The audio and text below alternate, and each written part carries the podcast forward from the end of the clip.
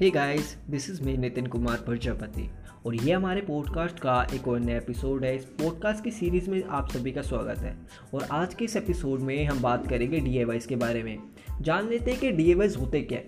D कुछ ऐसी चीज़ें होती है जहाँ पे आप वेस्ट को कन्वर्ट कर देते हो अपने क्रिएटिविटी माइंडसेट के साथ, जिससे कि वो वेस्ट जो है दोबारा यूज़ में लाया जा सके।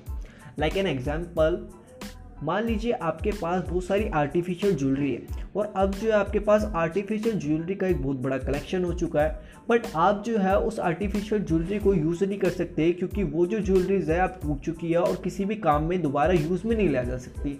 बट आपने अपने क्रिएटिविटी माइंडसेट के साथ उस ज्वेलरी को कन्वर्ट कर दिया होम डेकोर की चीज़ों के अंदर, जहाँ पे कि वो होम डेकोर की चीज़ें जो है आपके घर की शोभा बढ़ा सके और दोबारा से यूज़ में लाई जा सके।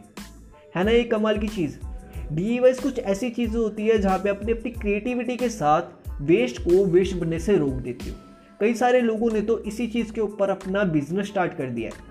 अब ये जो चीज़ें हैं सिर्फ़ आपके ऊपर डिपेंड करती है क्योंकि आपके पास जो वेस्ट है, उसका किस तरह से क्रिएटिविटी के साथ उसको वेस्ट ना बनने देना, ये आपकी क्रिएटिविटी है और आपके ऊपर डिपेंड करता है। डी वाइज कुछ ऐसी चीज़ें हैं जो आपकी और मेरी सोच से बिल्कुल परे डी हम सभी को सीखना चाहिए लाइक एन एग्ज़ाम्पल मान लीजिए आपके पास बहुत सारे रैपर्स हैगे। आपके घर में प्लास्टिक आता है, आप उसको दोबारा से किस तरह से वेस्ट बनने से रोक सकते हो? आप उनकी इको ब्रिक्स बना सकते हो। मान लीजिए आपके पास एक ट्यूबलाइट है।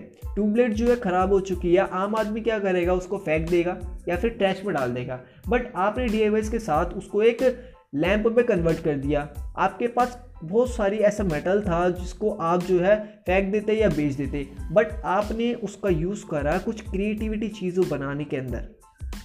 है ना ये कुछ कमाल की चीज़ें जहाँ पे मैं हूँ, आप कुछ नई चीज़ों के बारे में जानते हो, सीखते हैं। यहाँ पे हमारा जो माइंड है, वो क्रिएटिविटी में ज़्यादा बढ़ता है। और ये कुछ चीज़ें हैं जहाँ पे आप जो है वेश को वेश बनने से रोक सकते हैं। डी वाइस कुछ ऐसी चीज़ें हैं जहाँ पे आप जो है सिर्फ़ अपने दिमाग की सोचते हैं और दूसरों से सीखते हैं। और दूसरों को सिखा भी सकते हैं।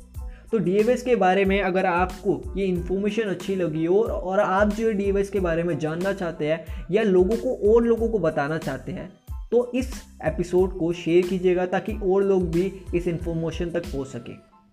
Thank you so much for listening this episode bye bye and stay tuning with us thank you so much